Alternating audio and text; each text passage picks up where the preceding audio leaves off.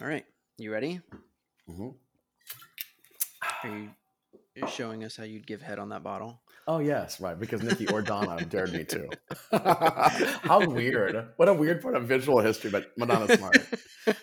I forgot about that. Uh. Avion. Well, Donna, Donna was the only one that gave both a truth and a dare in that movie. oh, no one else gave both. Mm, job security? No, that she gets. I think they get, they basically get, get canned. That's why that. she was kept beyond, Yes. you know, drowned. No. Nikki. Oh, my All right. God. Here we go. Ready? Ready. In three, two, one.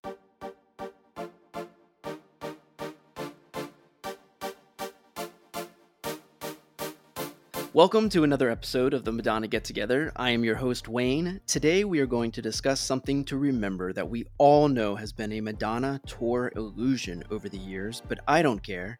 I am, of course, talking about background screens. There has been quite an evolution, and here to join me is Beaureguarde von Hoffman of the Von Hoffman Picture Company, who has had showings all across Europe and the United States, and a very special showing to Madonna's team when he got the chance to propose a background screen for the Madame X show. More on that aesthetic process later. Beaureguarde loves history, particularly art and cinema, loves to journal, much like our queen. He also loves yoga, also much like our queen. At least maybe she still does. I don't know. um, and loves to travel. You'll need to tell me if you've ever kissed someone in Paris or made love on a train across the country. Beaureguarde is calling us all the way from Hollywood. How could it hurt you when it looks so good, California? Please welcome Beaureguarde. How are you? Doing great. How are you, Wayne? Good. How are things in Hollywood? Oh, it it's every day's a Saturday till payday here. It's great weather. Um, we've been doing a lot of uh, downward dogs this morning as I just got out of my 6:30 yoga class, and I feel very aligned and ready to justify your love. Awesome. So to answer that question, you ever kiss someone in Paris, Yes. make love on a train, cross the country? Which country? no train sex. It's actually dirty on trains and airplanes. I don't know why people do it. Yeah, no, that's not as romantic as you think if you really did brass tacks about that. Right. well, it's great to have you on the show. Um, I'd love to hear your Madonna journey. Like when when did it all start? When when were you a Madonna virgin? What were you exposed to? What did you know about her? And when what made you say, you know what, she's the one for me? Well, I went to school for theater directing. Um, I would be in the early 90s, from 92 to 94. I was in a magnet school, actually, a great high school, uh, named Douglas Anderson School of the Arts, out of none other than Jacksonville, Florida. Um, it was a lot of great professors uh, brought in from other countries, brought in from other, you know, you know, circles of concentration when it came to art. I was in performance slash directing mode, specifically to gain college credit during one of my staging sessions, I had uh, my friend Jeremy Sagers, who's an amazing director, still on the East Coast, uh, bring up the bedtime story video by Mark Romanek. And he had mentioned that this is something you want to sit down for. This is cinema. This is something that's very you. And because I always liked mel- melodrama and, and future romanticism and things that were definitely off the page in a more symbolic, esoteric level, it spoke to me. It was freeze frameable. I would basically stop what I was doing to analyze it, and I would draw the images um, with watercolor, or I would you know do something because it was very specific to you know what I wanted to do, which is symbolism. And all of the artists that she was referencing, I was already studying because before directing school, I was an acrylic painter and a watercolor artist, uh, and I still take turns with those arts, but this was be what it was. It was 1994. Um, it would have been the Bedtime Stories album. I'm a Right Side Up fan. Um, Ooh, I That's know. that's very controversial. I know, Dimas Chalier. Uh, so I would study his work. I studied the inserts, and I realized, wait, the song "Deeper and Deeper" is also by her and Vogue. And so I continued to go back. I call it the pedestal of Madonna. So if she's a statue, I'm starting at 1994. So I had to go all the way back to everybody: Danceteria, Christopher Flynn, Rochester Adams High School. I had to learn about the artist. As Right. I do not come to this microphone as a fan, I come to this microphone as studying a modern artist that we're lucky enough to still have alive, like a Picasso or Dali or a, you know George Cukor in MGM history or a Lucille Ball for television history. To me, Madonna Louise Veronica Ciccone is always going to be a modern artist that's worth of studying. Um, by the end of 94 into 95, there was the first official uh, look change, which Mhm. by the end of 95 would have been your cornrows for human nature. Right. And to put that aesthetic so close to your bedtime story era, I'm like, she's changing images way faster than she would have, let's say, into Open Your Heart um, or your Like a Prayer into Vogue. So with the speeding up of reinvention, which you would know not really admit to it during those eras, was what spoke to me. Going back to bedtime story, Mhm. what uh, what specifically about that like called to you? Uh, I know that you mentioned some of the artists that you Mhm. were sort of studying at the time and noticing that, but what made you say, "Okay, she's doing something really interesting here"? Like, was there any any specific point in the video, or is it just like overall you were just like, "Okay, I'm Well, understanding who this artist is right now"? for me, it was the bedtime story exit of it. So when she has the long hair going down the hallway with the children that are mirrored on both sides of her Yes. reacting, it would be her coming um, coming to from her um, from her unconscious honey trip. I love the long hair. I love that uh, almost slightly orgasmic in nature, esoter- esoterically um, romantic in nature. Long haired Madonna is incredible. Um, also, doves coming out of a pregnant giant. Come on. What's not to love about that? I love a good dove release, but if it comes out of a gigantic, a pre Raphaelite looking woman with blonde tendrils, I'm there for it. Uh, also, we're in the we're in the water, submerged with more surrealism. We are in a cube with jet black bangs and an audience and forward, a foreground silhouette staring at this oval of a screen. All of it was so freeze frameable. Um, Yeah. Also, brunette Madonna is a very important thing because we don't really get that as much. Even now, we don't really get a solid Italiano, you know, looking, you know, Detroiter. We've always had an esoteric blonde um, or ethereal version of her that's powerful, but the, the grounding of her being brunette was was great within that same video. Yeah. I agree. Well, going into background screens, tell me your evolution of the work that you do and how you've gotten into sort of um, what would be perceived as a background screen artist or um, a visual artist. Well, I've been happy that. to be I've been happy to be hired since 2004 5 and create my business then where you basically take an artist's needs and time out what they need to do their quick change in the back. And sometimes it doesn't need to be a quick change. It could be a solid 7 or 8 or 10 minutes as instruments have to be Mhm. retuned um, to create a screen or something that forwards the plot of the live experience um, and I play with those parameters. And I, generally speaking, because I come from graphic design and newspaper specifically, um, I'm able to take the note, do the adjustment, and deliver. So it would be a, I'd say it's called passes. So how many times you pass it back and forth between the artists? I'd say it's about within three passes. I usually nail it. Um, but once again, you know, you can't be emotionally connected to the, the visual arts when it comes to that. It's their work. They're hiring you. Um, Right. In Athens, Greece specifically, they gave me carte blanche. They're like, this is Clockwork Orange. Go crazy. We need this to be playing during the intermission for everyone to smoke. We need this to be playing at the end, but without rolling credits. And we want this to be a billboard on the side of our theater around the entire building. So it's going to be a wrapped theater experience. And I'm Oh, like, cool. yes, please. In the birthplace of theater, yes, please. so it ultimately became, in, in the case of Clockwork Orange in Athens, it was all about milk. You know, uh, it was all about that whole, you know, mother's milk themes within, you know, that theme with a slight amount of orange, and that's on the site too. Uh, other other screens were very short. Some were posters, and we still have the Josephine, uh, a Josephine one woman show about Josephine Baker that's been touring. I think they're in Montreal today, um, but I shot that back in 16, and we're currently in 23, and that's so my art is still running in some capacity there. and I've just it's been joyous to be recommended to other artists to say, hey, just use Von Hoffman. He's fun to work with. He'll get it done. So, um, but awesome. like a like a Madonna screen, it forwards the motion, and I think if anything, this helped me anchor my my journey with it. So, I'm happy. Cool. Well, let's get into the evolution of Madonna using background mm-hmm. screens. Mm-hmm. Um, and we we talked about this a little bit before we decided to record the show because we just kind of wanted to get our ducks in a row. Um, so we, we talked about uh, the Virgin Tour. So that is the very first start of her using sort of a background screen. It's something we get at the very beginning, but we don't see it on the officially released version.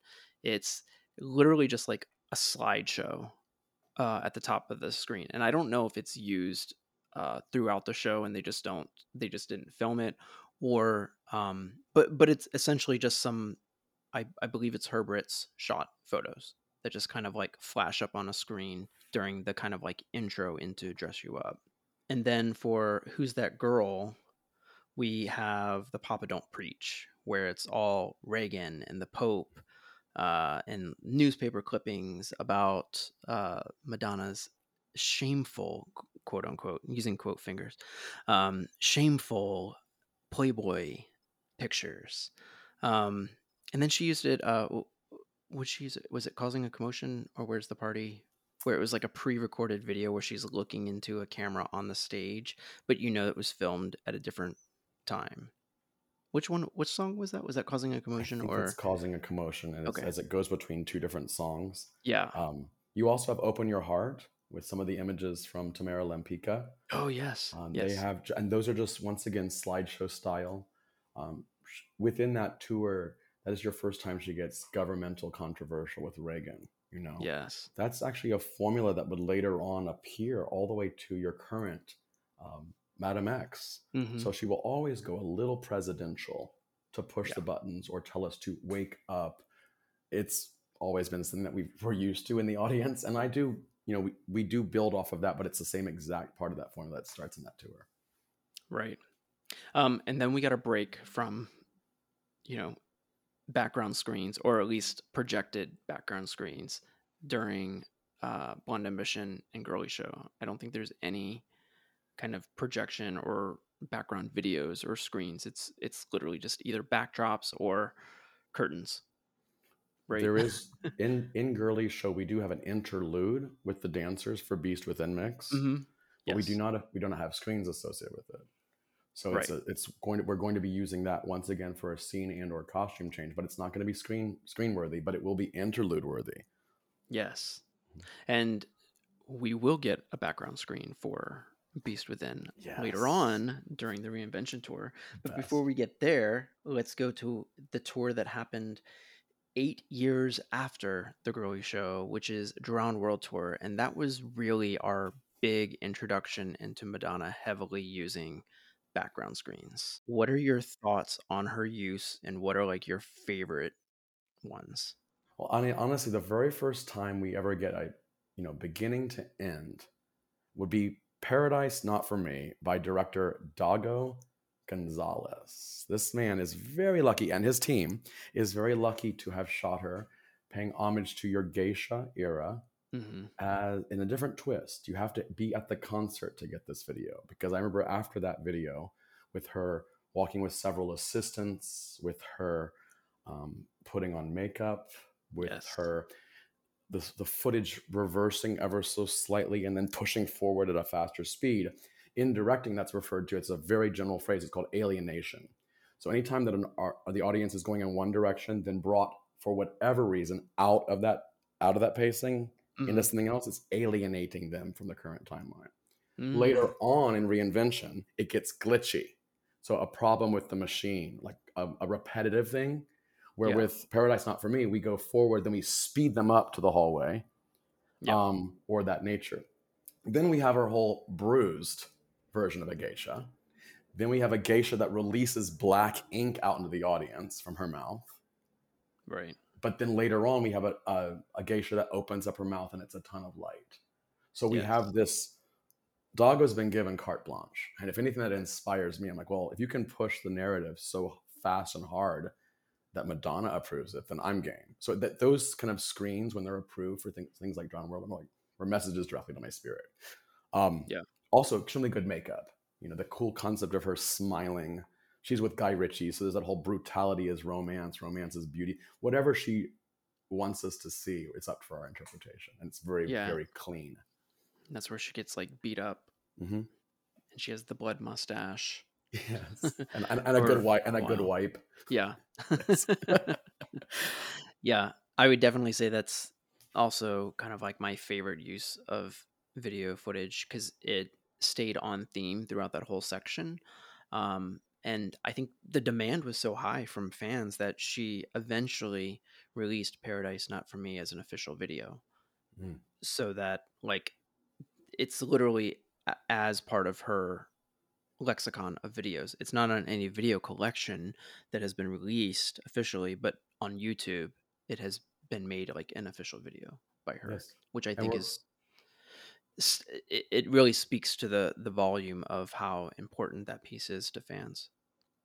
and lucky lucky director too the artist um mr gonzalez who was chosen for that he's i mean he got to make make the lexicon because he went Mhm. all out for the concert and it, it was a very good button to that because we're just coming out of you know impressive impressive instant all all of that beginning top of show Yes. the challenge about curating something like a, a drowned world is we've been waiting too long like we've been waiting after we had need all of bedtime stories represented all of evita somehow referenced which is this Yes. very bizarre thing in her whole history is that we have this you know this incredible voice and then that incredible voice is used on her own terms for ray of light and then we have Mhm. these like one ofs so we'll have your um the spy who shagged me so we have to like incorporate all that into one concept i think she did a great job and the entire Absolutely.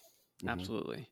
One of the things I wanted to call out too, because we talked about this, is the the use of previous videos that she does for music. yes So I know she she did some of that too when she did kind of pro, uh, promotional appearances, like on award shows or the the gig she did um, at uh, Roseland and uh, in the UK. I forget which location it was there, but I think the the music one is kind of like an important one to talk about because she self references previous looks of her, even though she Mhm. has talked about how she does not like to see her old self right um, it was very uh, kind of fun just to see that be used in that way.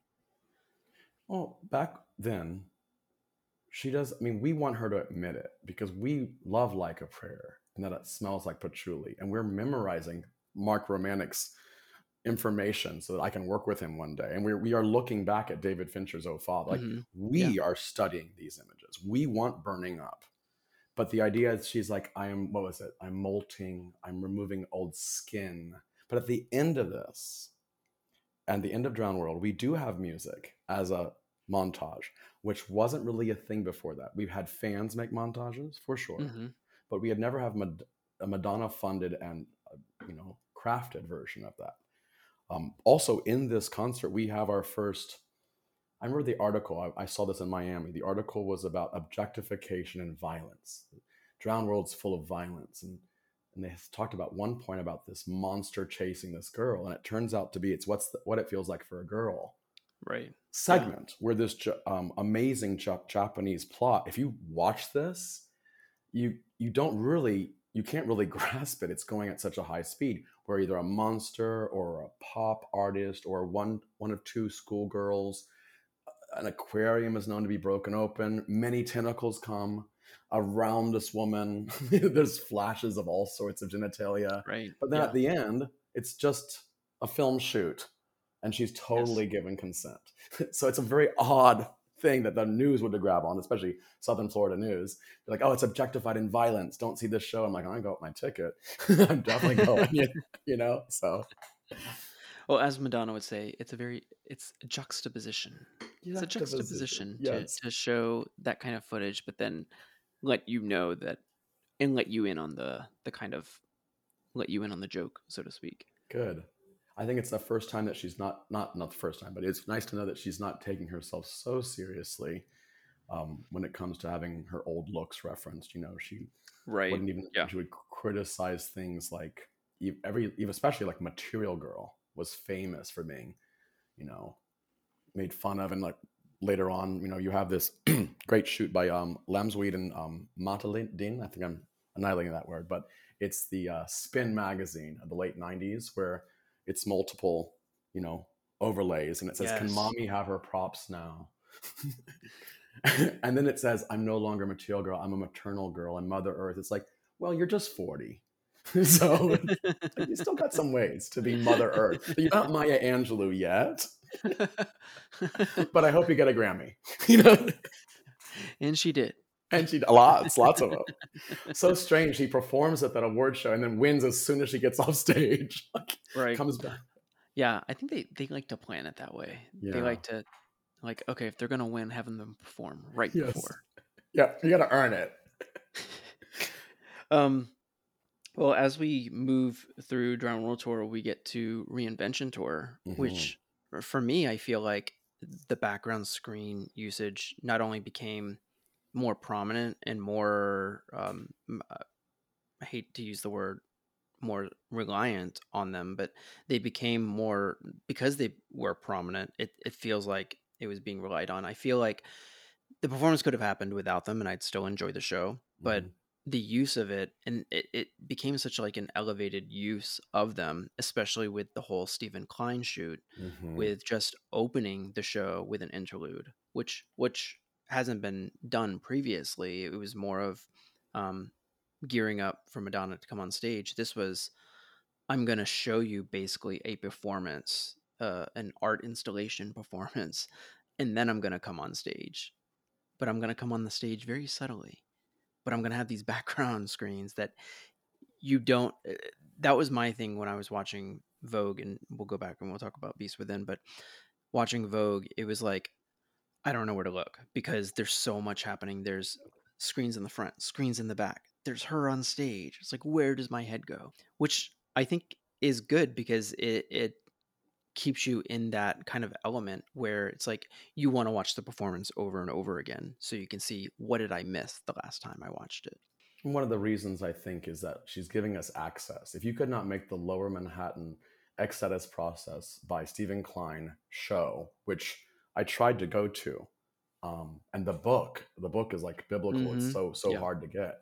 Um, but she now says, let's just watch my version of it, all of the screens in this, and it's the first time we really have moving screens. So yes. the screens are expanding on a hallucinogenic level, on a very almost uh, science level, yeah. or, or, formulaic, which is allowing all seats to see a wedding dress mm-hmm. burn, a fox eat something, a a fetal position Madonna in a mattressless bed with bobby pins go blipping in and out because this is when we're getting more glitchy. You know, there's a problem with the machine. There's something grittier. There's, you know, it's it's yeah. you're going, of course, futurism, but you're going dirty futurism versus clean yeah. futurism. And you're setting it to justify my love beast within, which we all yes. know the words to I think even I gave a monologue once in an acting class of Beast with, and they were like, "How'd you memorize the Bible?" I'm like, "My little secret." Madonna. There's some dame from Detroit, Michigan, Bay City, Michigan. Um, yeah, thank you for teaching us Revelations, Madonna. Um, but you know, lucky, not lucky, but Steven Klein wins because this is an artist where 12 years before you have your Herb Ritts world of Cherish. Mm-hmm. You know, here's a here's a camera, make it work or a you know a David Fincher or a you know your original um, Mellie McDaniel's. Like you have these certain directors in her arc that continue to just be at the right time.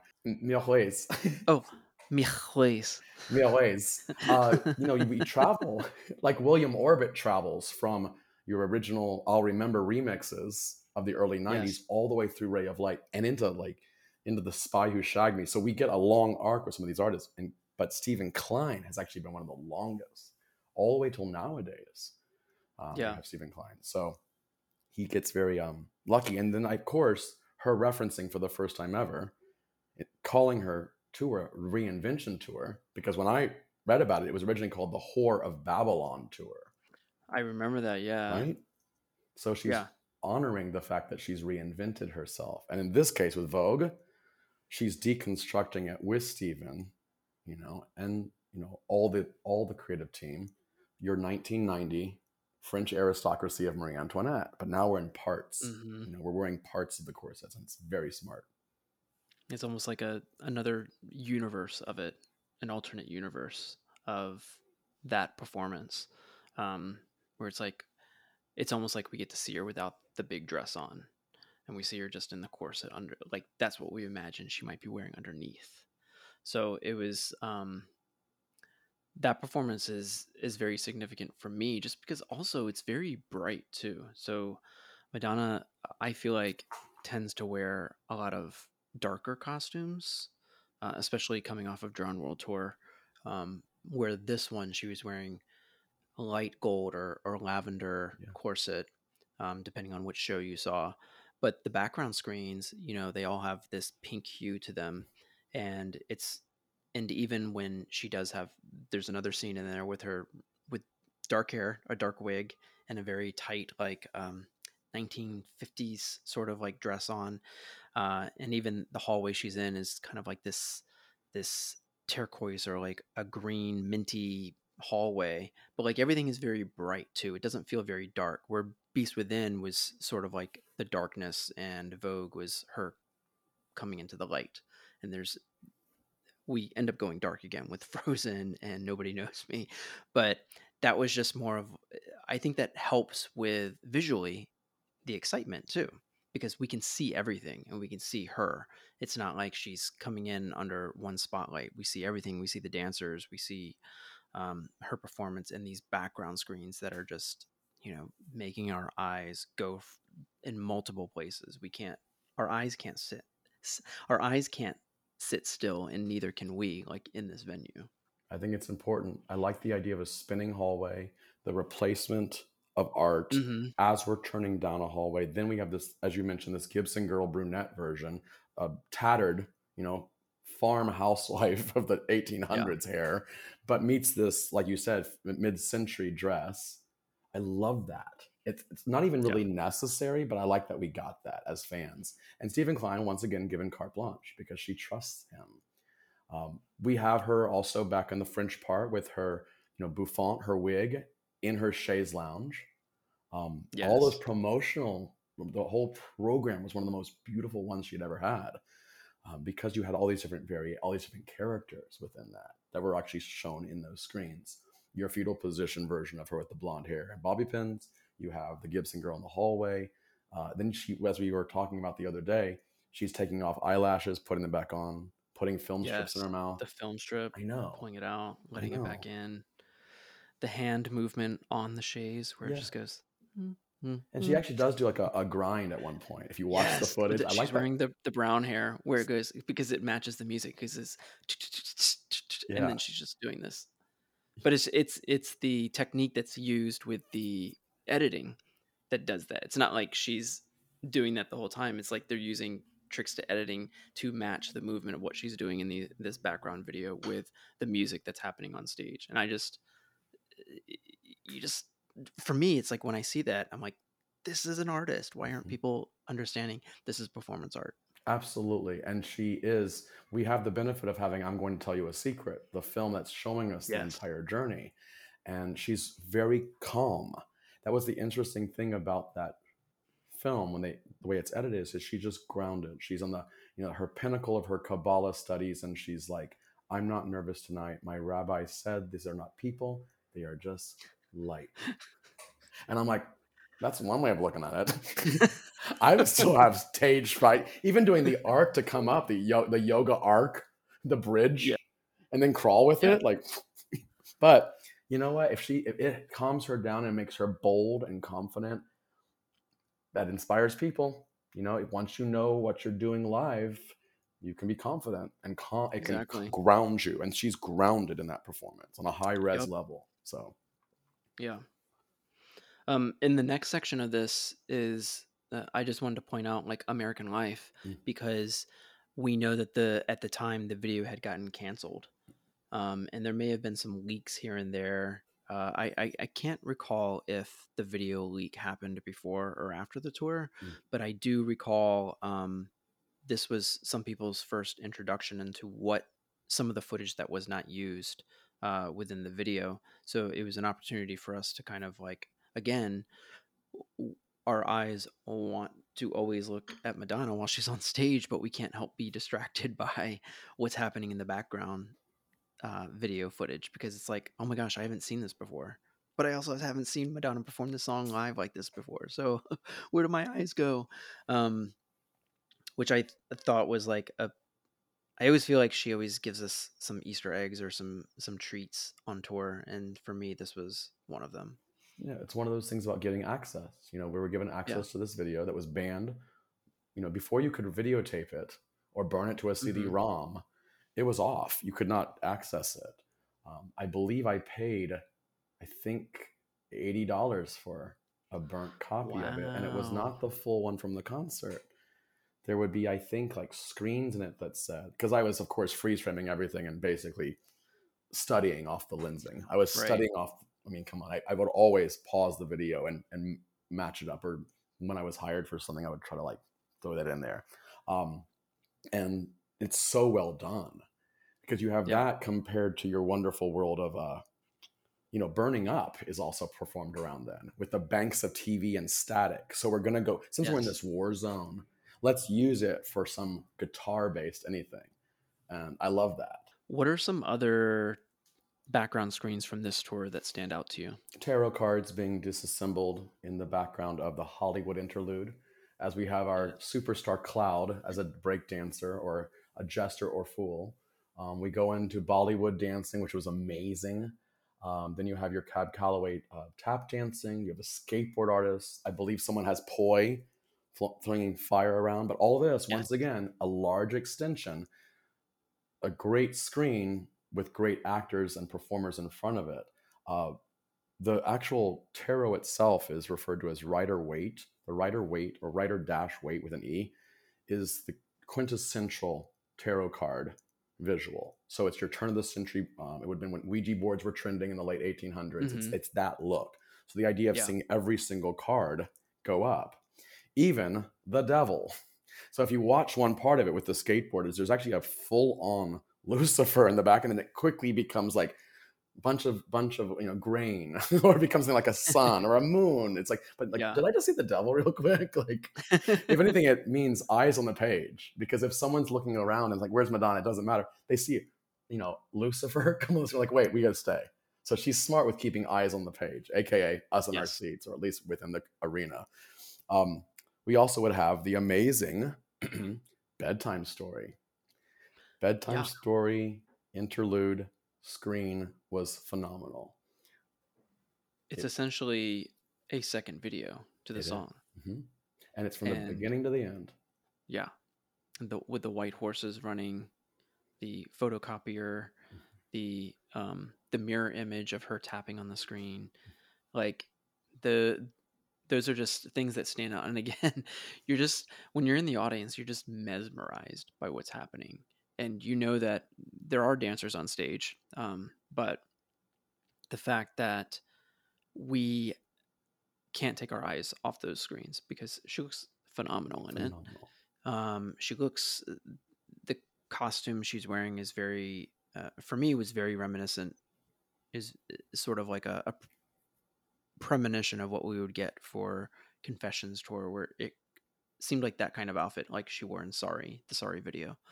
Um, but I don't know. I just, every time I see like a background screen that she's doing, it takes me into this other world, and I'm there. Like my blinders are on, like, you know, kind of like a horse.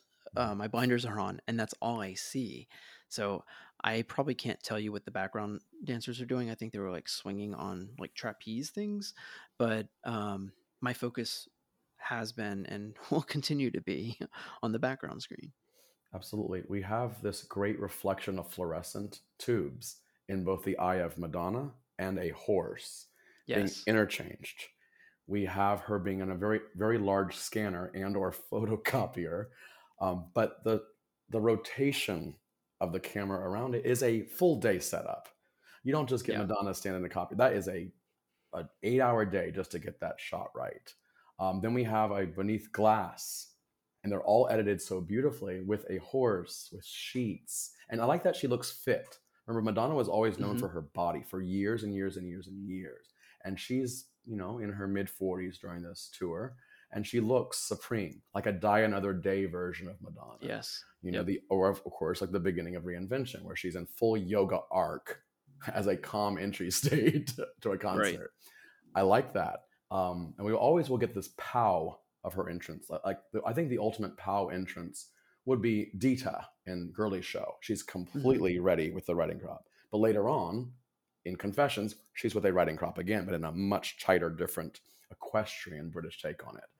Um, with with the bedtime story video though you have on the screen, you have these suspended dancers on trapezes, and they are doing incredible isolation. That if you were in the audience, you would see that as a silhouette, and they're swinging in unison across this awesome version of Madonna during bedtime story. Yes. It's beautiful. Yes.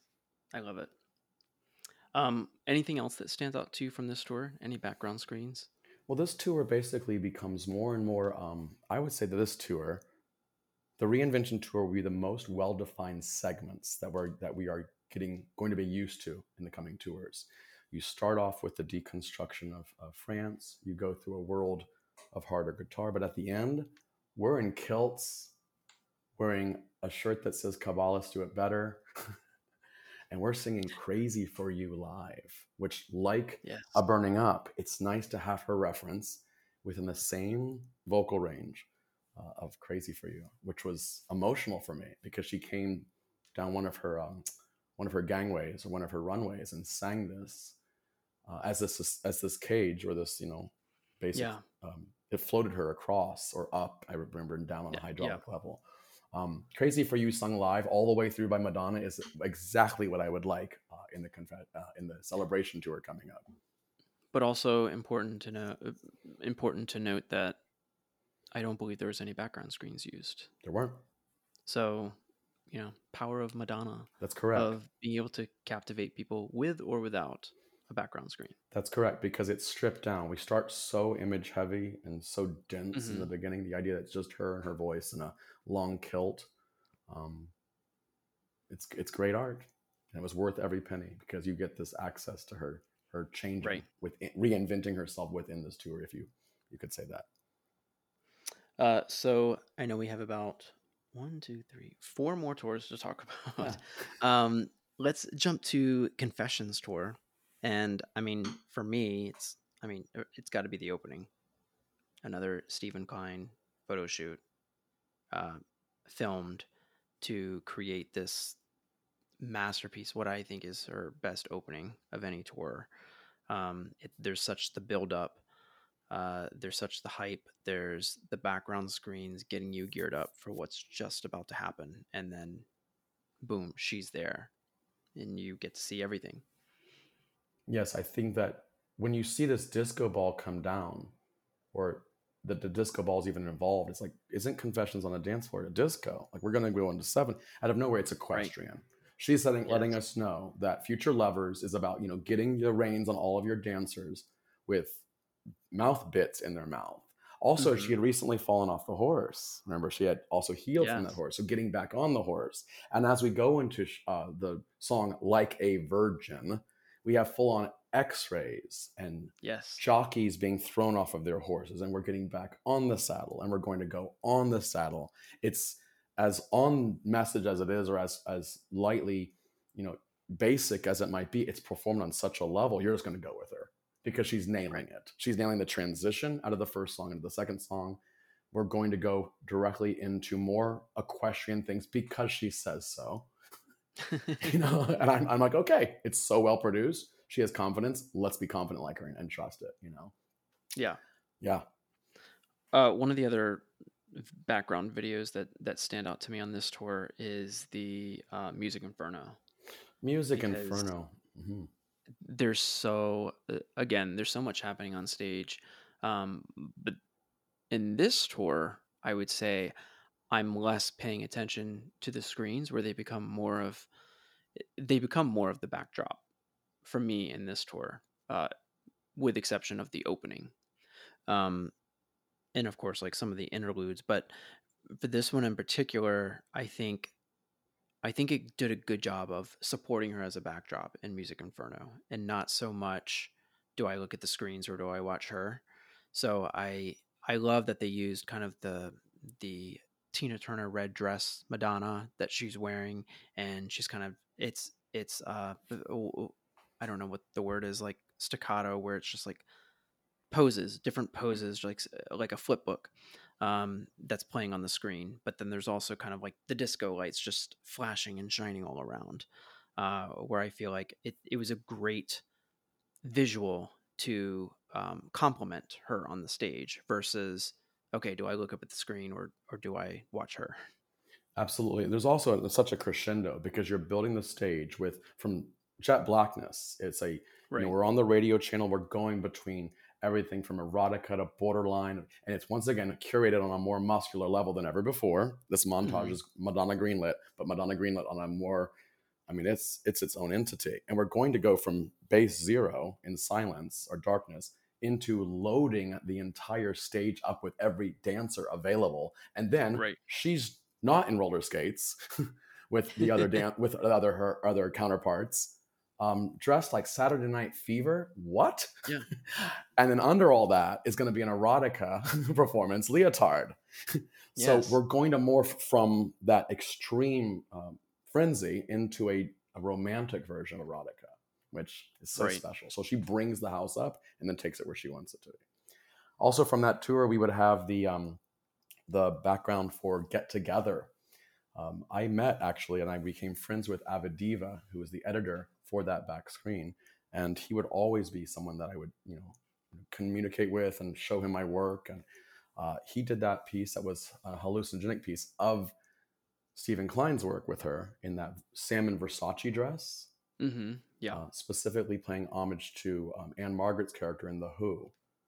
So, um, pinball wizard era of that. Yes. So, it's um, it's a very very special kaleidoscope, and she's very spot on with her glamour in that.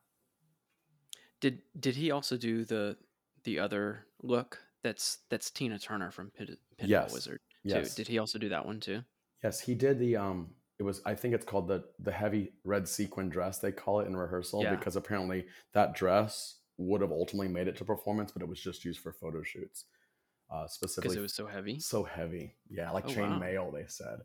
Um, also, that's your your amazing album shoot. You know, everything from confessions from the disco ball to the the the you know the dance shoe to her in red with the leotard. Um, right. So that goes back to your original, you know, original portfolio for that album. Well, should we move on to Sticky and Sweet? Let's do it.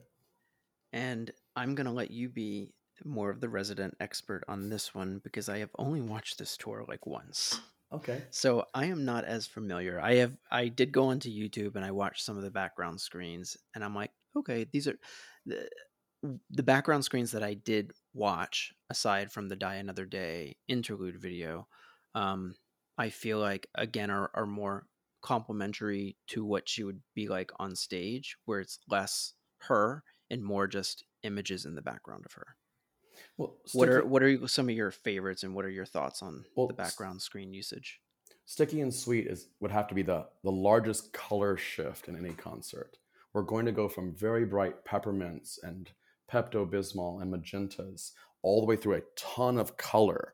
You get to the whole end of the groove segment, and then you then you go all the way through to where she's wearing her actual dancers are wearing jet black cloaks, and she hmm. has mm. a bright hot pink crucifix or two around her neck. But we strip the color basically from the very beginning. It goes it goes becomes frothy and sugary in the beginning, and it gets really colory.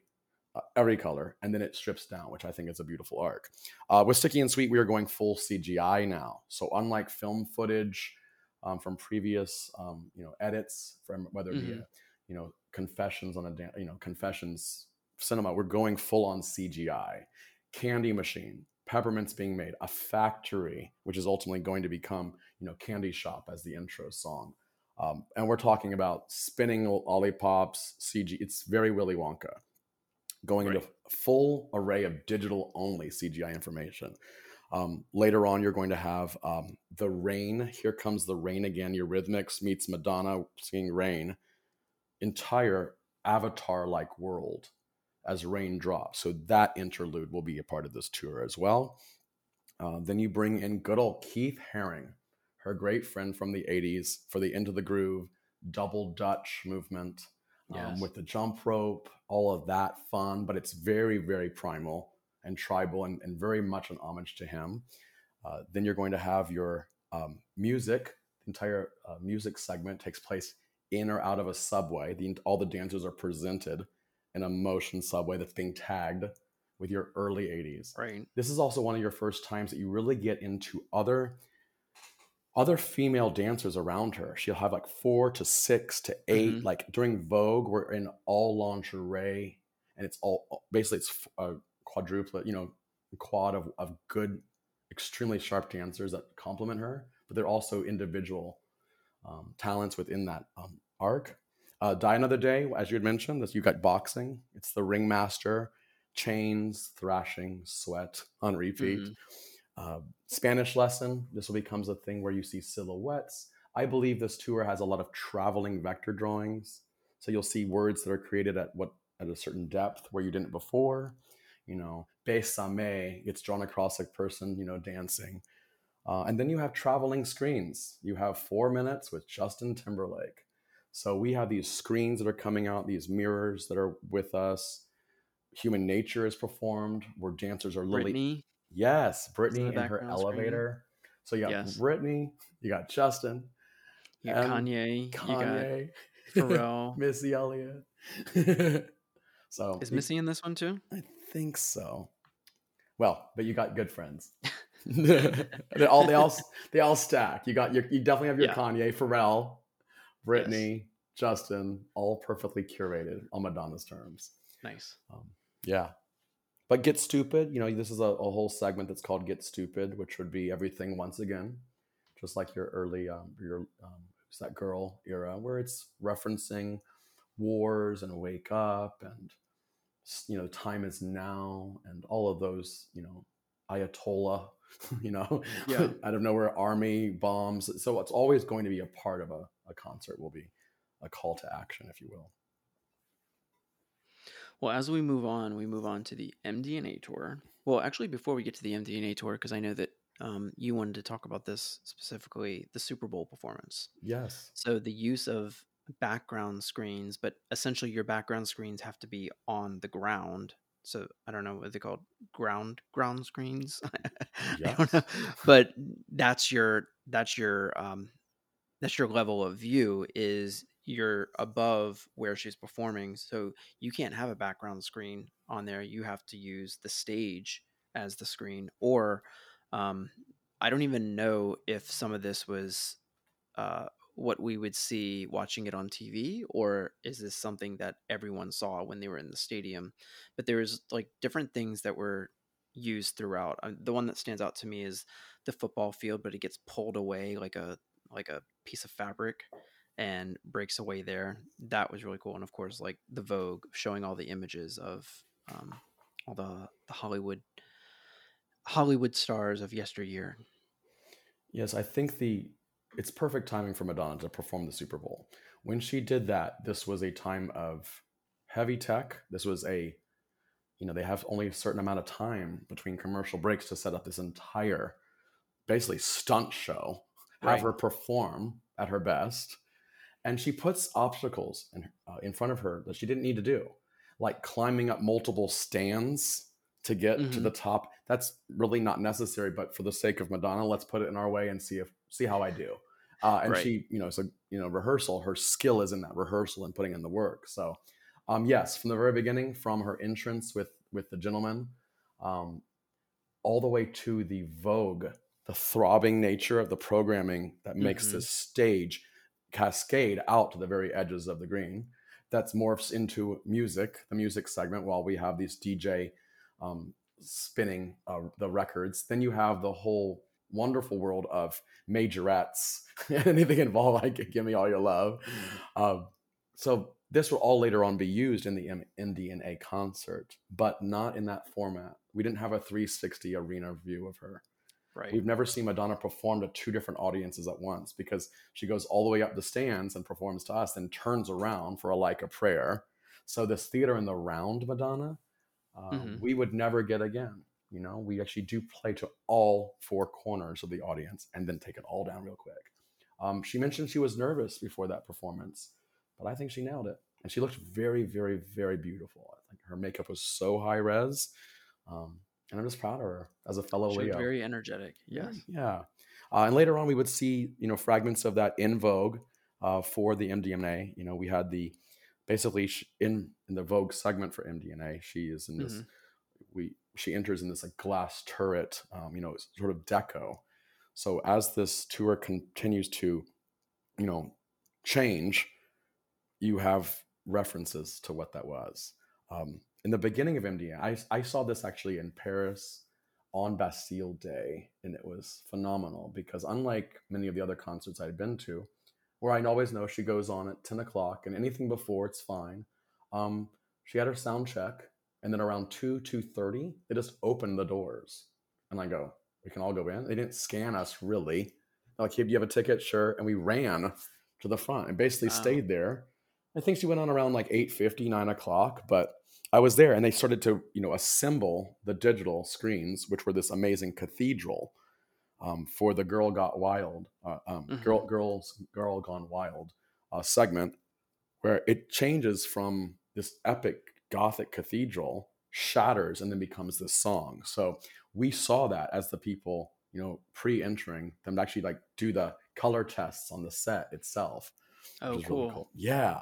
And then you have like this whole like gang, the whole gang bang segment where we take the Yes. the entire stage has become this you know gothic cathedral that flashes and then it becomes this motel room In this like small Uh-huh. diorama type uh, piece, uh, you know, set Yes. essentially that just moves with her, which is very is very new for Madonna to do to use like an entire set piece like that. Like usually the sets are something that are part of the stage or encompasses as through the the length of the stage and she uses the whole entire thing but this is just set in this small little box and she just stays in there the entire time and then of course in the background there there's like the red and the splashes of blood and everything and um i thought like that's a very clever use in order to perform this song the way that she wanted to and it came across very quentin tarantino which i Mhm. think was her goal uh, but it was very um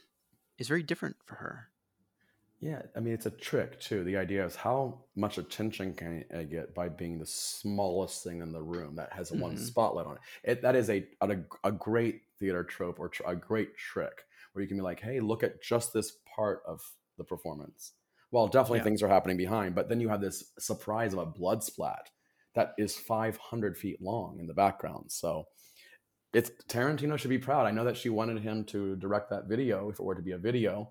So she kind of took it upon herself to Tarantino eyes it. Um, and the dancers always spot on. I mean, that's a whole other podcast. Is just talking about the dancers alone from the very beginning. Mhm. But these are stunt performers that out of nowhere will become tap dancers. Out of nowhere, they're you know spinning you know, shotguns and then swords. Like so, these dancers really do um, you know earn their earn their wage. Yeah. And they are so spot on every single concept you would see of it.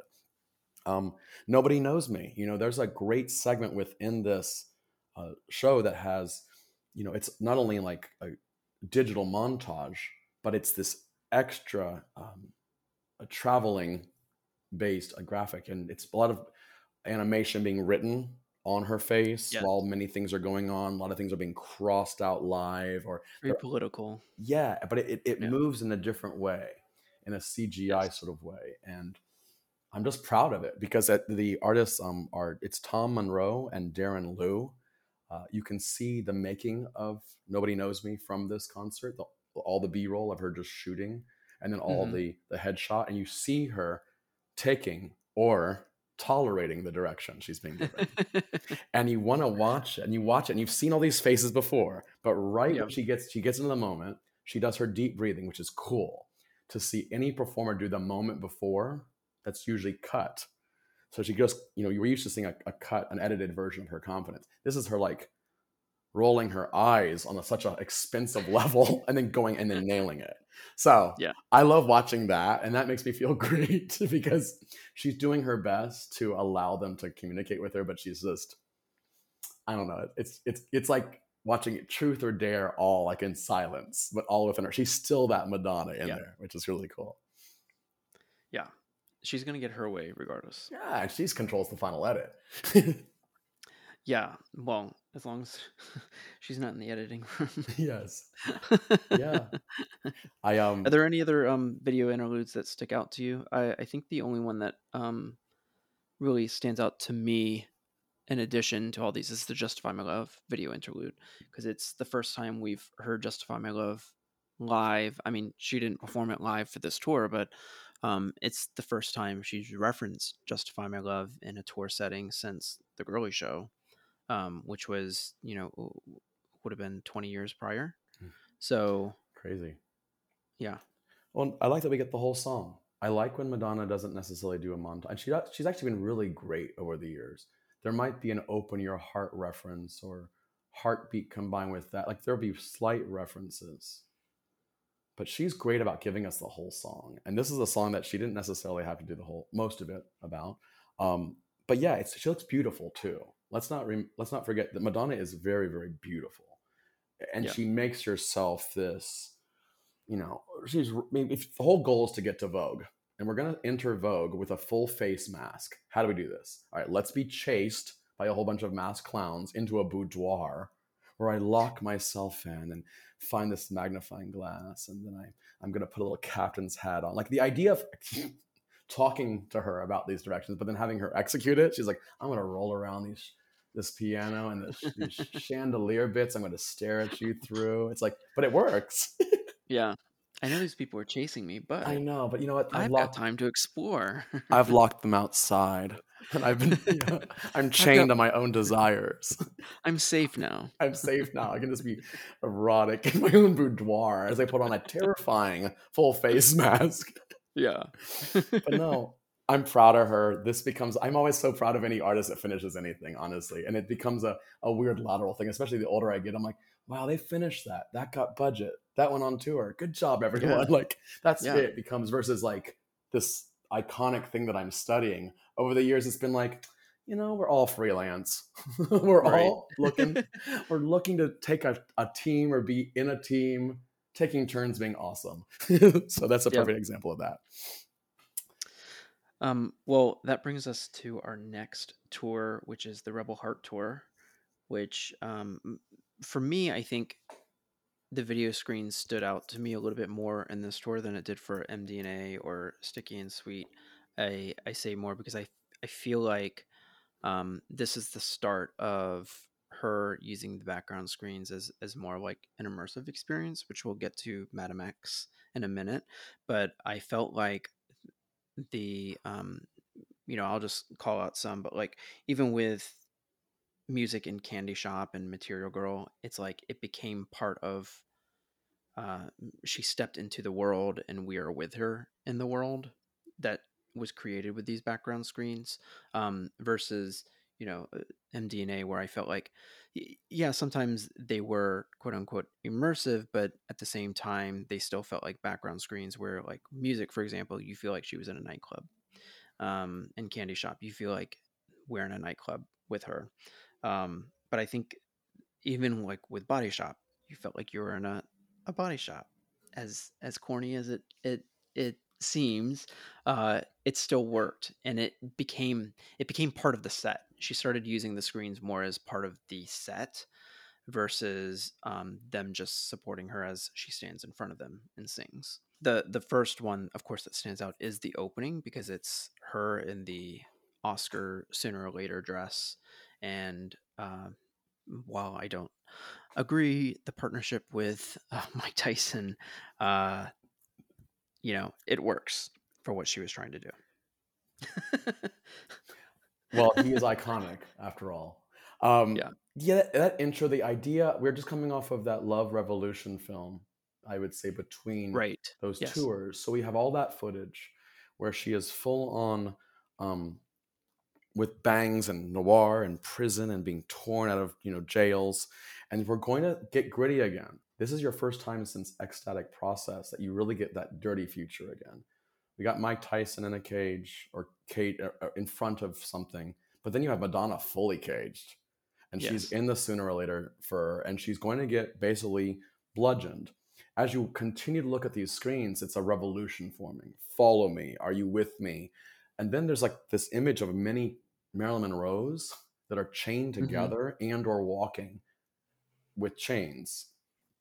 The whole, I would say Rebel Heart alone is the most saturated with overlapping graphics, overlapping concepts. So we're not just in a cage, we're, you know, rising leading army in a very yeah. dirty like way that she is in a way she is telling us that she's Joan of Arc. She is leading right. the brigade and she's taking that gasp and are you with me? Like these questions that we're saying, of course. like, but I mean, like we are going with her. She's taking it very seriously today. and we're just about to go into something like bitch I'm Madonna. Like so it's like we understand that it's like tongue in cheek. And when it comes to D- bitch I'm Madonna, there's no there's no way I can make the DVD or the actual you know downloadable version of this concert. I can't separate the two because there's so much post production and mm-hmm. so many Japanese things occurring where you've got these cool like Harajuku graphics in the foreground, letters zooming past people, hard fans. You know, like the the song can take it, but it is pushing into a world of just arts and crafts on right with a high budget. And the idea of going off of this revolution that's dirty with chain Marilyns into pop. Now it's time for Harajuku Army to let you know that I'm a Madonna. I'm Madonna. so yeah. being told off by this amazing quartet of female dancers, once again, um, that are very sharp, uh, broken, dissonant, but at the same time, isolation and sharp. They make you want to mm-hmm. keep your eyes on the page, just like they would for um, the interlude in um, Living for Love. There's that little yeah. dance break where the, the same dancers come in and do this extremely sharp, and Madonna can, of course, hold her own, which is beautiful. She always does. Mm-hmm. Yeah, she always does. Yeah, I know the whole um dress you the dress you up segment. The Lottie yes. It's so it goes from a very general Latin concept into addressing all different cultures into Mexico and these right. colors and these extra things because we're about to go into the very last segment, which would be Art Deco of all amazing things yes. she's about to annihilate. like, um, but we're going to start with the Illuminati, so it's going to go away. Yep. The Illuminati segments. We're gonna we're gonna leave Mexico and Dias de los Muertos and the rotating skulls, and we're going to just allow a couple of people with top hats and canes in. But we don't realize that after Illuminati segment is over, that she's going to come out as a 1920s, roaring 20s celebrity and right. go into material girl what? With all the men the, the the the slow intro into music. Yes. Yes yes. The marquise the bijou broadway you know all these references and it's the digital um, traveling of those screens mm-hmm. specifically in that deco or even the illuminati segment with you know you've got a ton of great choreography going on these death defying you know mm-hmm. dancers that hang over the audience and somehow do not ever go into the audience but but confidently connect you know but then it's slowly reassembling from that song into this marquee this brawl this 1920s brawl that yes. we don't really see since dick tracy these kind of tones in her work and she's stunning in this nonstop beautiful glitzy piece of wardrobe that she has and I like how she works in kind of like music and candy shop and material girl like all together in the same theme. Yes. Because it's not you know you think you hear you hear these songs and they couldn't sound more different than each other but then you see it put together with the back screen footage and you see it put together with the costumes and the choreography and it works.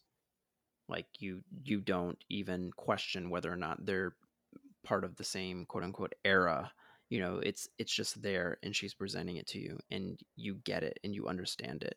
You don't i mean that's her way of doing things. She she finds and curates the best talent and she puts it all together and she signs off on it. And i'm sure i would imagine that you know it probably went through a couple iterations of different either different songs or different back screen footage. And i love how it all just comes together. Also as a performer you have to be ready to go into that you can greenlight that all you Mhm. want but she is known to ride her dancers i mean especially in the ending segments if you look at Drowned World that final you know song where they do all those jumps you know and then you'll Yes. have even you know all of them sticking in sweet intense amount of work at the very end and even this when you go into the the finale of your of your um rebel heart it is show stopping and i've always i've said that this is the most saturated visually graphic and it's the most show stopping it's the most show business she's ever especially the end with you have Yeah. material girl and she pays homage to the real if you were going to reinvent material girl and you're like let's just put all the men back from the original video and then Yeah. have me be bracketed by them which is paying homage of course to marilyn monroe so it's like it's nice to have her back because the beginning of the tour we have her in sooner or later the sooner or later outfit which is an homage to marilyn monroe so I like that we Yeah. have Marilyn go back to the end in some indirect way. And it's, and it's Yeah. so clean and easy for all of us to study as visual artists or participants in her world. Yep. And then I also want to point out during when she performs Rebel Heart the song, uh, she did something that she's never done before, is which integrated fan artwork into the back screen uh, back screen footage. So um, I guess I totally missed this if there was an email or a call out, but uh, apparently there was a request like, "Hey, send me your fan art," um, and she used it as the back screen footage, which you know, as a fan, to see your artwork be used for however many cities she did, used for every show, amazing. So special. And and what's it's also one of those main things. What's in it for me? Well, maybe tonight they'll play my work. Or what's in it for Right. me? I get to see all the American Life uh, video. Or what's in it for me? Maybe she'll sing um, Into the Groove. It- it's special, and I and she knows what she's doing. And there's enough people that are saying no to her, as many as are saying yes to her. I believe Right. that you know Yeah. she has the people that says, "Be real with me. I'm Detroit. Be real with me. I'm New York." You know, and we're all like, how how much of an homage should we pay to someone? You know, and unlike someone like a Michael Jackson or a Prince, which was surrounded by a lot of people that you know enabled, Madonna's probably around a lot of people that's basically smacked down her ideas, but she has to get their respect. I mean, Right. she no, they have to have her respect in order for her to do that. So someone like a Steven Klein or a Guy Oseary, for those people to stay, Mhm. or a Liz Rosenberg to stay in as long as they do or did, those are people that Madonna respects, and Right. we we and I am happy to fund them. It's true. Well, as we move into Madame X, we get what is, I feel like, the way that this show or this tour was presented was a s in a smaller scale, but I think it was done in a very smart way where it became more of an immersive experience. The the background screen wasn't so much background screen, but it was part of the stage because it would be projected onto the set pieces that were there. So either a recreation of the Fado Club, or it was, um, and we talked about this a little bit, but like the hand movements that go around while she's performing Human Nature and the flick. Um, so everything was choreographed with these background screens that were moving along with integrating it into like the set. And I think it was a very smart choice for her to do when she's doing something on a such a smaller scale that she's got to do something that we haven't seen before and it reminds me more of like performance art when if you've ever seen like a performance arts at a you know university or something like it reminded me so much of that where it it's almost like getting back to her roots like i know my limitations of the set size and choreography that i'll be able to do and this was sort of like this perfect blend of how how to do that on a smaller scale for someone as big as madonna It was her first show where we were not allowed to use our cell phones too. So Right. Yeah. it was specific to nothing stands between me and your and, and you tonight. Like the even you could believe it too. Like you know what? Just just focus on the performance, focus on the visuals. You know, when it and it came to them supporting something like Madame X, it's all about that typewriter. So as soon as you hear those strikes, you're it's almost mimicking like a, a ricochet throughout the entire Right. theater. Smart to show it in theater. Night, smart of her to perform in theaters like that. Um, Yeah. Because she she's good. She's good. And we, I was front row mezzanine or first balcony here in LA at the Wiltern Theater, and it was so accessible. She Right. talked to the group a lot. Her interludes didn't need to happen because she was using instead getting a drink of water out of a, some sort of flask, but then Q and A and definitely a Polaroid or two. So it's this Yeah. whole once again access to more of a, a cabaret singer or a, a one night only with. Um, Smart Mhm. move. Uh, there's a show that's been running for I've seen I think since 06, but in Vegas, Zumanity. So Zumanity has this up close and personal cabaret kind of feeling, and there's enough of that need to how close can I get to the real person, and then of course you have a whole like uh, a whole choir. You have a whole bunch of extra dancers, contortionists, um, live musicians on the stage. So Yes. I'm here for every segment, but like, just like this is a stretch, but just like the moment for Gangbang in for that uh, segment for that concert, this was an immersive, smaller environment. Right. on- Yeah. Once again, all eyes, all eyes are going to be. If you are been thrown into this circle, about to sing about the circle prison, about to sing Human Nature, we're going to look at that, and then all the visuals of pointing to it. Yes. Come on. That's Yep. so good. Because the th- scene that we just came out of was the entire God Control video basically being projected. Yes. And then later on, we're going to use the whole thing for Maluma. Uh, and then, but human nature becomes vector drawing. So, it becomes good. yeah, and I I think that's uh that's something to to point out is the um the visuals for the background footage was to draw your attention to her versus in, in some of the previous tours it's it's mainly meant as a backdrop for her or um, something else to watch instead of her which you know uh, i did because i was mesmerized by the background by, by the back screen footage.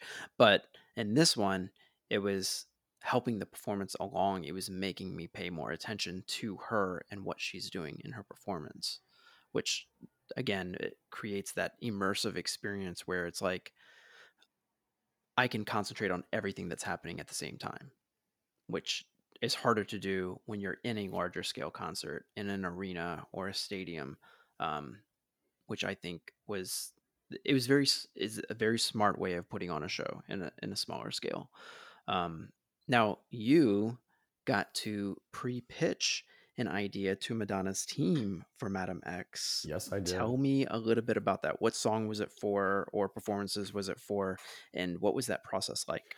It was awesome. No matter what, I'm whenever I heard that there was budget opening up for another video coming up for the tour, I quickly called my amazing cousin in Greece. She represents several artists. Her name is uh, Christina Helena. She represents many things in life. And like me, she's a citizen of the world. And she goes, I got you. Let me represent you just for this one project. so there was an agency I joined quickly called the Contour Agency. They were great. They put my page up, they put the press kit up, and the whole goal was to connect directly to Madonna's visual assistants in pre production for the Madame X tour. The song I chose, Batuka, of all the songs, like this song can lend itself to visuals. Let me have Madonna in the center of the stage, sitting and or standing, and then have a spiral of vector art, so similar to that of human nature, but in a traveling way, spin directly out of her head behind her on mm-hmm. the cyclorama, and it would match every lyric to a T. The assistant replied back. Christina replied from Athens or from Cor- she was in Corfu, Greece at the time. Back and forth. They're like, we like it. So the passes, once again, passing between the client and the graphic artist. I saw no obstacles. This was very easy because I'm talking to another adult about art history. and Right. this is a great way to approach Madonna because it's like, okay, she knows her painters. I know her painter. I know her painters. She knows some artists. I know some artists. So I thought of it like that. Um, it was calming, grounding. I think I ultimately would have done. I looked at the files this morning. I think I did 21 versions of it. And wow. they later on said we've switched songs. The budget has gone elsewhere. And a very beautiful letter back to me saying, um, maybe next time, basically. It was a glorified rejection, but I definitely did not take it like that. it was nice to be in that. And my good friends uh, that are in the industry and have worked with her in different, you know, remix videos, specifically for Hollywood, they uh, Human Nature. They said, you have something specific to talk to her about when yeah. you work with her again. And I go, that's great. I also got feedback. I go, what was what was your favorite version of what we did for Batuka? And she goes, the second or third. I go, good. My instinct was spot on for the song, the artistic integrity, and I know the artist that I study. And ultimately, like uh, Tori Amos says, one day I just can't wait to make her a big plate of pasta. I would like, I would like that. I would love to say, hey, I pitched a screen to you. Remember any of these drawings? So it would, it would, it would. I'm calm. The more, the larger the arena appears, the calmer I get. Just like Madonna, who's rehearsed it 1,000 times. That's incredible, though. I'm grateful. You have an experience that's very unique to not only your passion but your skill and your talent. Yes, and, so, and when I saw Batuka performed, I was like, they nailed it. You got the all, you got this amazing love attribute, you know, mm-hmm. coming together. You know, you got the seashore. And so when he when I saw Batuka and the amount of cinema they had added to that song, um, great direction. You know, I, there was no it's the exact opposite. I, I pitched a very long running spiral out of the back of someone's head, almost on the lines of um, White Stripes, Seven Nation Army. Yes. So a continuous motion and or ah. suspended graphic was really kind of the visual, um, which I could continuously plug and play throughout the entire song, depending on the editor note. But they went nature, home, army of love you know like so they, they went with like a more of a, tr- a tribal family which of course she was you know those are her um, touchstones during the time with her lisbon and portugal era that we know her for. Well i'd love to see it sometime. Yes. I'll also during this show during the um, during the Madame X show i think one of the only traditional background items we get would be when lourdes performs for yes. frozen Yes. This people is weren't cinematic. expecting that. It's full stage. It's the only thing left from the beginning of our conversation today where you just have a large dancer or a large image going on behind Madonna. And that will always be part of her trope, no matter how big or small she gets. Yeah. And well, I think that's that was one of the things that fans weren't expecting to see because we see this dancer in the beginning, but they don't show her face yet. Um, and then when they showed her face, like the theater goes ape shit and everyone just you know loses it and starts screaming. Um, which i thought was a, a, very nice way of including your family in your work. Previous to that madonna has you have used her children in previous performances just here and there like when rocco was on stage for um, celebration for the mdna tour. Uh, or Lourdes when she through flower petals at the MTV performance with um, Britney and Christina, and then uh, she had her children come out on stage for Madame X too, which I always thought was quite hilarious. Just because, like, girl, it's one o'clock in the morning because you didn't go on stage until like an hour ago, and right. get these kids to bed, please. but, They're probably jet lagged from travel anyway. So yeah, their their time is all yeah. messed up. Um, but I, I thought this was a good like art piece too because you know her her daughter is Lourdes is now a performer um she has an is it a full album or like an ep of music a, out an um, EP. she has videos out now uh so you know and she does a lot of modeling work so she has made her own success and I'm sure her mother's name has absolutely nothing to do with it. Uh, she is not an Nepo baby, um, but she is. I mean, I, I mean, you have to face facts of like, yeah, she she's the daughter of Madonna. Of course, we're going to give her an opportunity to present to us, and but I don't feel that, um, you know, she's skirting her way through her her mother's name she's got something to offer, and I think people see that. I agree. Um, I she's also put in the work as a dancer. I think she, yeah. whether she's inherited it or she's sharpened it, I think she comes to us as a a good sign of the times. Be a well-rounded performer. See where your audience is, and mm-hmm. definitely get to work. Like she has the the original ethic of you know of a Madonna in there, and she yeah. seems user friendly and approachable. I know Rocco is also another entity that I would love to see. And I, he has, I think he had an art show in London. I was just mm-hmm. there in August, but I think it went up in October. I don't know, but I would love to see his work because for everything that she might be performance wise, Lourdes, he might be visual and right. yeah. having Madonna to talk about art with would be a phenomenal yeah. thing to grow up with from the very beginning. So, and I think that also um, goes back to her her using her family when it's appropriate. You know, Joe Henry, the duets with Joe Henry, and of course Chris Ciccone being her art director for Blonde Ambition and Girly Show, um, and doing the artwork for the remixed prayers.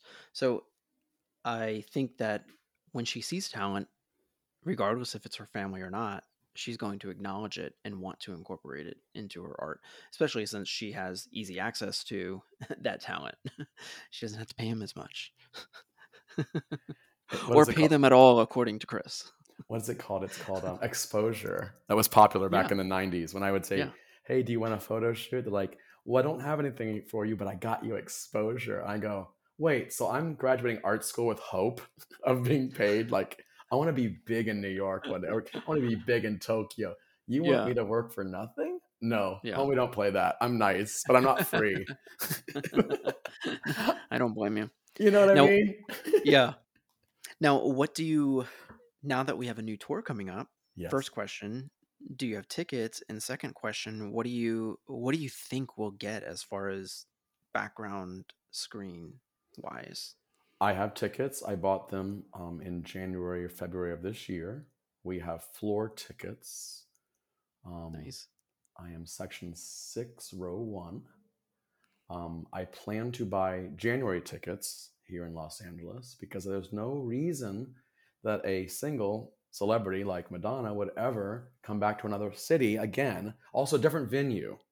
She is going to oh, perform oh, okay. in DTLA in September, but she's going to perform near closer to LAX in January. But I did not buy those tickets yet. What do I want to see? Well, let's do our songs real quick. These are the songs that I need. Oh, okay. Everybody. Okay. Bedtime Story. Crazy cool. for you. What do I expect visually? Can we just do it in order?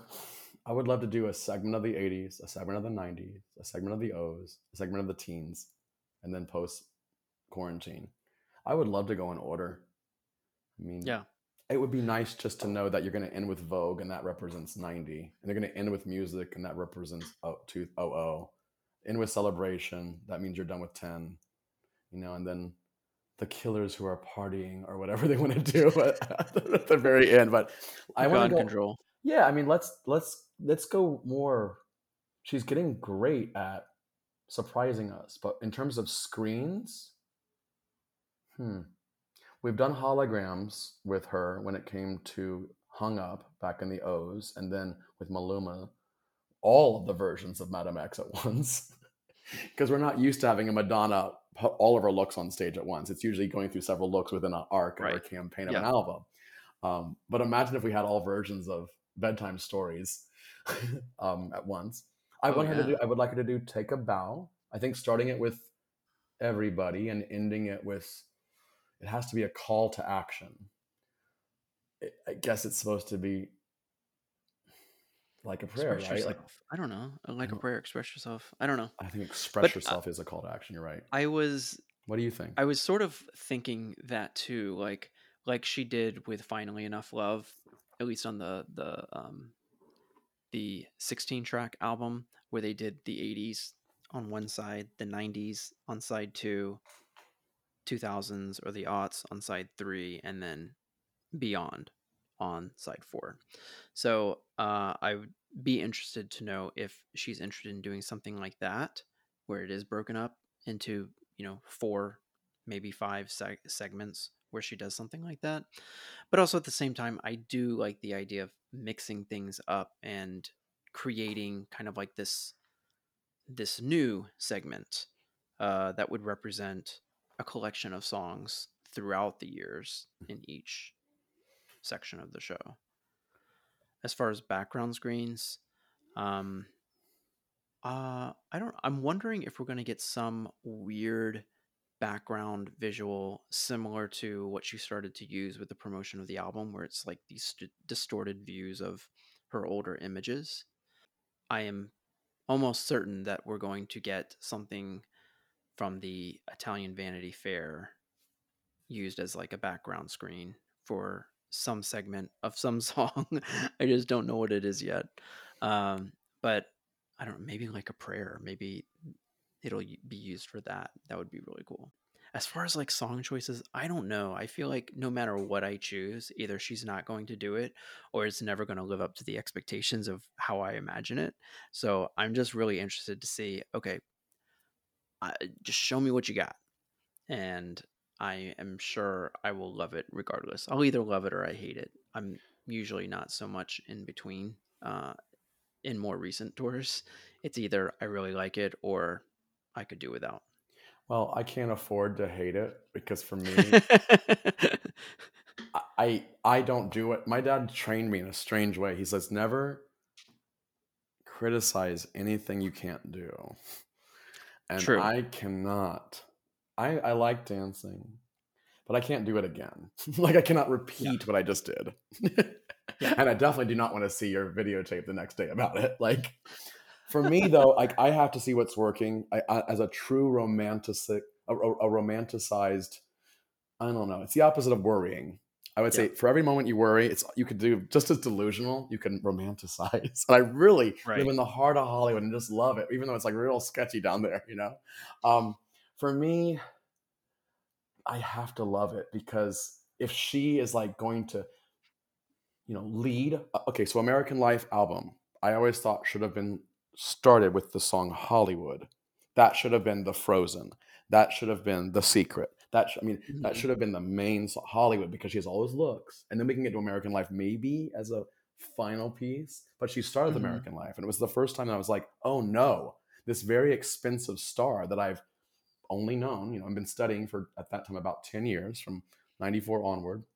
Um, I was like, oh no, she messed up. This really expensive video is now off right the market yeah. because of what she's doing but you know we're always in the light defense of her too because yeah. it's the world is seeing these you know plastic surgery faces we were talking about but at the end of the day we've seen that since about 15ish 2015 2014 yeah.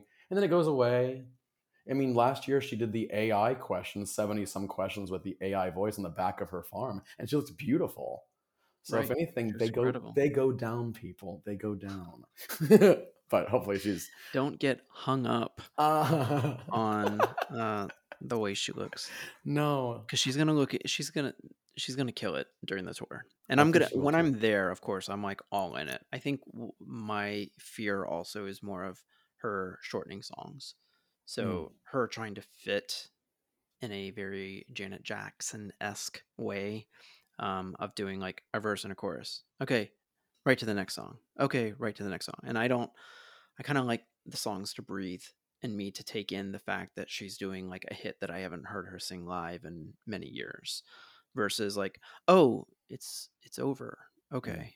Um, it, it's more of like that when I start to get disappointed because she's done that a couple times with a couple songs. I think she did it with um, Papa Don't Preach and MDNA, where she only does like a small portion of it and then it's over. And I'm like, and wait, it. where's the rest of it? All, or she does Vogue, she has cut out the bridge, and I'm like, wait, I need the bridge. I remember. I like that you say that because you care about the whole the musicality of the entire thing. Yeah. You know, you have like express yourself with horns, without horns. You know, you have there's mm-hmm. certain things that have occurred throughout when the music video version comes out. That's not at all like this. Or, I mean, even what it feels like for a girl nothing like I mean it's a remix version they chose for the video. You right. know, you know, yeah. um, with Guy Ritchie's video, and that's a spot on video. unlike Yeah. anything from music. I think impressive instant would be nice to see. I like I'm addicted. Like I want as much ravey, i- you know, Mhm. I want I want that. I want deeper and deeper for sure, as disco as you can make it. I would love Bad Girl. Where the hell did Bad Girl go? I know. You know? Well, uh, that was the other thing too, because when you mentioned "Express Yourself with the Horns," I would love to see her do like the album or seven-inch version of "Express Yourself" with like live horns, and do it. I don't know, Vegas style, and maybe do a section of the tour that's that's like that, where it's just like all horns, super like jazzy but still house, and just it- just blow us away with something different that she's never done before. Also, the amount of strings she's used in her career. We had we had a lot during something to remember, but remember, Mhm. she's a ballad goddess when it comes to Yeah. teaming up, having the you know everything. I would love to have a segment of just strings. You have you have take a bow, love don't live here anymore. I'll remember would be great. You can do that. I mean, there's different. She could even versions. do Bad Girl. I want you because the extended version of Bad Girl starts out with well, it's like it's more of a synthesizer, but um, I believe it's synthesizer. But on the extended version, that could be turned into a, a string arrangement. yeah, then you have um, incredible. what is it Messiah? Is it Masterpiece? Frozen. Like there's yep. You know we could I think a string segment if we're not going to go in order like like like I want us to like if we're not going to start with 82 then let's just let's just have a segment be all electronic or futurism hmm spiritual we can talk about the wars of the world the atrocities of the world Mm. And then we can definitely get into more like hardcore dance. Because remember, Yeah. the thing about, especially during Sticky and Sweet, we're reminded once again, she's from the Lower East Side. You know, she has, she's a boy toy. You know, she's had all this you know, graffiti tagging. Like when I was watching those segments, bring in the bring in the New Yorkers, bring in the like this 1979 to 1982 breakdancers Yeah. you know, and for a segment. Then bring in anything involving the tango because we're all- we're not going to get out of that room without hearing La Isla Bonita. Give us your castanets and talk to you, talk to us about San Pedro, the full song like you do. But let's get on, you know. There's songs that she Yeah. sings that she loves more than her other ones, you know. Of course. Yeah. Because they're staples. There and we know that now. We know that we're gonna walk into that room and we're gonna hear, if not one of three, if not all three, La Isla, Human Nature, and Candy Shop. I know of all things candy shop. And if we're lucky, Holiday. Yeah, for Lucky Holiday, I would like to hear. I mean, physical attraction, rescue Yes. me. Yes. I mean, give. I mean, Thief of Hearts has some shattering moments in it. I think. Um, oh, Goodbye to Innocence. Mm. Wouldn't that be nice? Yeah. What's Um, what's the Easter egg she's gonna give us in this tour? I think is the, Hmm. Oh, Secret question. Garden. I think Secret Garden would be a good screen. I'll be very available to pitch that 37 times if he, she needs. Um, yeah, Secret Garden would be beautiful. Um, Do you know if it like have you heard through either your networks or anything that she's looking right now for background screen artists? You know, I don't hit send. I hit send on the truth. So no matter what, before I send an email, I always provide an option. And I have reached out. Um, I reached out in December and in March, specifically for Celebration Tour. I believe they've already cast everyone. If they're going live on Bastille Day or mid July, I think I missed the boat on this one. But you never know. Um, right. I also check my junk mail. Like I, I literally will not ever be leveraging. I will not be hustling. I will sit back and wait. For instance, something like the um, Rebel Heart fan art thing. Mhm. I don't necessarily want to enter. I would like to now. I would rather be a lateral artist, an adult to an adult, versus I hope I make it one day.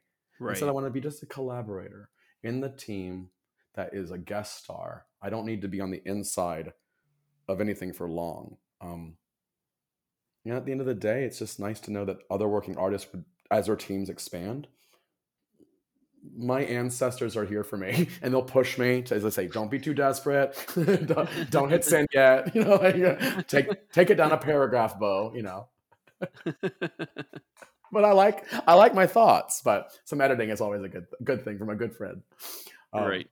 Yeah, but no, I think I missed the boat on this one. But I'm I'm ready to set sail for sure, and and be wowed because I'm sitting on the it would be stage right uh, runway. So I'm at the front row of the stage right runway. So ultimately, where she would have done like a Virgin in Confessions on the mm-hmm. so that that yeah. area, um, and I'm gonna be it's gonna be me, a big old trough where people can walk, a sec- whole bunch of security, and then it's going to be her. So yeah. I would like Madonna to sing to me "Crazy for You." I think that's the ultimate song because we love a good ballad. Um, I love the note that she holds in it. Yeah. Well, here's hoping. Here's hoping. Crazy for you. Well, Beaureguarde, this has been a delight. It's been fun. It's been great to talk about background screens because, you know, usually when I talk about tours, it's really about the performance, but this this is a little bit interesting where we talk about like what's happening behind the scenes, so to speak, and what happens uh, integratively through a performance. So this has been really fun. I enjoyed having you here today. Thank you so much, Wayne. I really appreciate you having me on. This has been great. Where can people say hi to you or find some of your work? Instagram, uh, the Von Hoffman. So it's T H E V O N H O F F M A N. Uh, you can absolutely DM me. Um, I love what I do and I do it a lot. Um, my website also, I've had the, the domain since um, 0405 and it's thevonhoffman.com. T H E V O N H O F F M A N dot C O M. Um, it's a it's a selection of my work. You can click on film, you can click on posters. It's a smorgasbord of, of things that have either been exhibited, pitched, um, delightfully funded, um, and or shown internationally, which I'm really really proud of. Is Batuka included in there? Uh, no, it's not. Oh, okay. Is it not allowed? I don't think so. for so. copyright reasons. I don't or think so. is it something you want to keep close to yourself? Because it's it's something that I can probably pull from for future projects for other singers or artists that I work with. Um, yeah, so at the end of the day, it's not it's officially still owned by me. Um, the entire pitch deck and all all of its high resolution, and I, I, like where it's at, and I like to you know I'll probably revisit it probably another yeah. cinematic journeys that I do, but it would probably show up in my the film tab of the vonhoffman.com. So nice. Well, go check out Von Hoffman, everyone. Uh, again, thank you again for for coming on the show and talking through it. It's been fun. Thank you so much. All right. Thank you. Bye. Bye.